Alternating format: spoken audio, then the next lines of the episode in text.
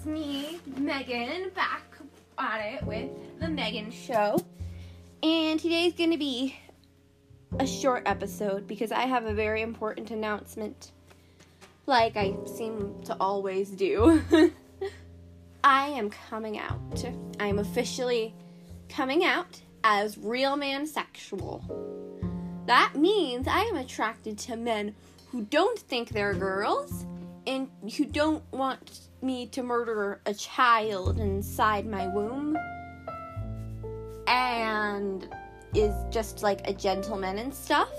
And if you don't approve, you're being real man phobic. Because if you don't agree with me, you you have to be canceled, okay? So I hope to see you soon and if you're real man sexual too, make sure to come out to me by sending me a voice message. I hope you liked this coming out version of the Megan Show.